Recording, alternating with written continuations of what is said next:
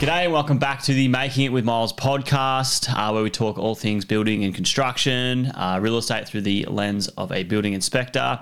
We do a little bit of personal development stuff every now and then just to dabble in it, which is something I enjoy.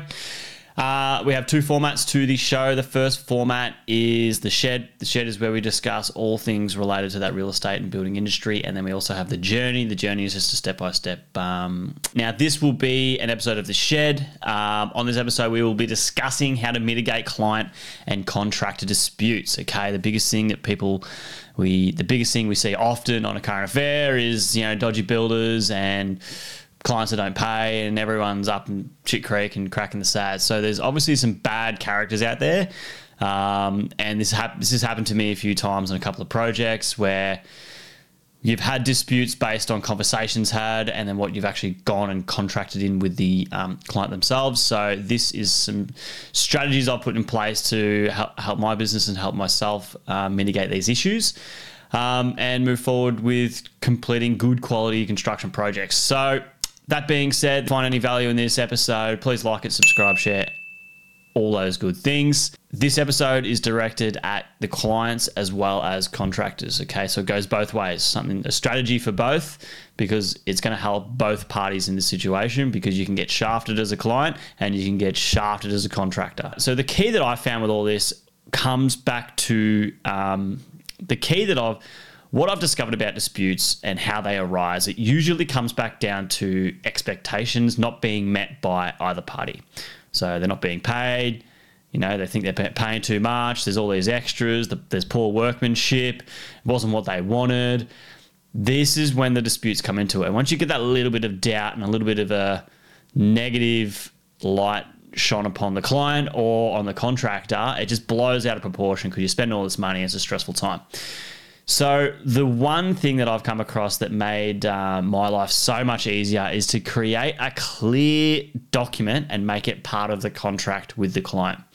So, if I was just quoting a job or if it was a major building contract, in the special conditions of the major building contract, I would put this documentation in there. And I stole this from the guys I used to work with who were fucking legends. And uh, they called it a tender qualification document. All right. I would also do something similar just with a quote, like say it was a deck or, a pergola or something it's, you're not going into so much detail, it's not a million dollar project. It's a document that clearly states everything that you're going to be doing, everything that you're not going to be doing and just get as much detail on paper as practical. So what that would look like is, say for example, you're doing an, um, an extension on a property, you might actually be looking at doing uh, like a room by room breakdown of existing rooms. All right, in this existing room, the skirting stays, the door stays. We're going to paint it with one coat system. That's it. All right. So the client can understand clearly that oh the skirtings aren't going to get changed to the new skirtings in the new extension, or and the door's not going to get changed to the new door in the new extension, and it's not going to get a three coat system. It's very clear as exactly what you're going to do. So the expectation is met by all parties. Now, another thing to consider as well is um, like materials, the way it's going to look, things like that. Now, some clients really struggle to visually see what the project's going to look like. Um, and that's when usually you, you're building walls and stand them up, and clients come in like, oh, I didn't think it would look like this, and you want to move walls around, all that type of thing. So if you can add images in there, usually for specific materials or finishes or anything like that, that would be very beneficial so they can understand and see what the result's going to be. But it's not always necessary. Um, the key component is to ensure that you're very clear on the actual scope of the works. One thing that I found great and I loved about this was what you exclude as well. So, if there is any dispute that does come up throughout the construction process, you can be very clear on what you did not allow for. Uh, and this could be a good example. Say it's a bathroom renovation, you could say, We did not allow for any change of uh, electrical work in the wall or in wall plumbing. Okay. Nothing's moving in the wall. We're going to take everything off off the walls, resheet it, and reinstate it in situ. Okay. Now, this would, would come up qu- quite often. Maybe you're going to take something off the wall and you've got to do some modifications to make the new uh, actually work. So maybe the shower head's going to clash with something, it's got to move over. It's very clear in the scope that it has been agreed upon that it's going to stay. So it's a black and white variation. All right. Um, now, this goes for both parties, the client and the builder. So the client can be like, well, are you allowed for this. And if it's clearly written in there, well, then you go to town on him and tell him to sort out his shit and actually do the job he actually set out to do. Now, the biggest thing about this is just getting it on paper and initialing it, walking through step by step, line by line. We're doing this, we're not doing this, we're doing this, we're not doing this. This is what the finish is going to be. This is what the door is going to be. This is the handle system. Okay, now it's just got to be as clear as you can get and you got to go. It's, it's it's got to be as clear as can be, and ideally, you both parties, you know, initial each page, agree to it, crack on. All right. Now, in some situations, you're going to have grey areas.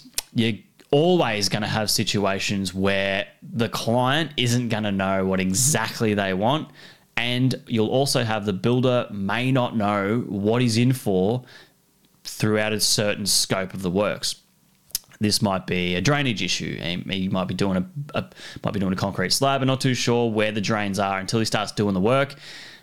And then he's got to add drainage around the property, and there's an extra cost associated with it. Now, with the client's perspective, the client might not know what tiles are going to lay, how they're going to be laid, um, the color of them, the grout type, all those types of things. In these situations, you just got to be again very clear on what you're putting into the budget to allow for those things. So is it a lump sum? Is it a, a lump sum of money that is specific for that specific scope of works? Is it a square meter rate? Is it an hourly rate? Um, all those types of things. Okay. So when it gets to actually that scope and you start doing the tiling, and this happened to me time and time again, it's like, all right, we've allowed $50 per square meter for tiles to supply them and then they go out and buy $150 square meter per square meter tiles that are these tiny little slivers and they want them herringbone on the wall. This is completely different to a 600 by 300 standard tile which you just slap on the wall. All right so the initial conversation was we're going to tile the walls full height with these types of tiles. This is what it's standard lay standard tile and then they went and changed the whole concept. And what that did, it increased the cost significantly, twice as much to lay it all, more grouting, more like the tiles themselves are very expensive. So it's it's a black and white variation. There was no like, oh, you just you let you know, it's got says tiles on the wall on the plans. It doesn't specifically say how they're laid. So you want to just be very clear with that. So to finish up, the intent here is to be as transparent as possible. You want to be very clear on exactly what's going to occur, what's not going to occur. You want to be able to, and as a builder, they should have the capacity to comfortably build this whole process in their head and get it on paper. All right, that's one talent that we have is being able to look at a set of plans, build it in our head, understand where the issues are going to be, what problems we potentially face, have strategies and budgets in place to ensure that that is captured, and the client isn't going to be caught out with some random issue that's come up. It might be a drainage issue or a, or a stock issue or whatever it is, and they've got to foot the bill. All right, you want everyone to understand that this is the process, that this is the scope of works, this is exactly what we're doing, this is exactly what we're not doing, this is your responsibility, this is my responsibility, and then action. This is what's going to lead to a smooth project. This is going to what this is what's going to lead to the builder and the client eh, expectations being met. And this is what's going to mitigate client and contractor disputes as best as practical.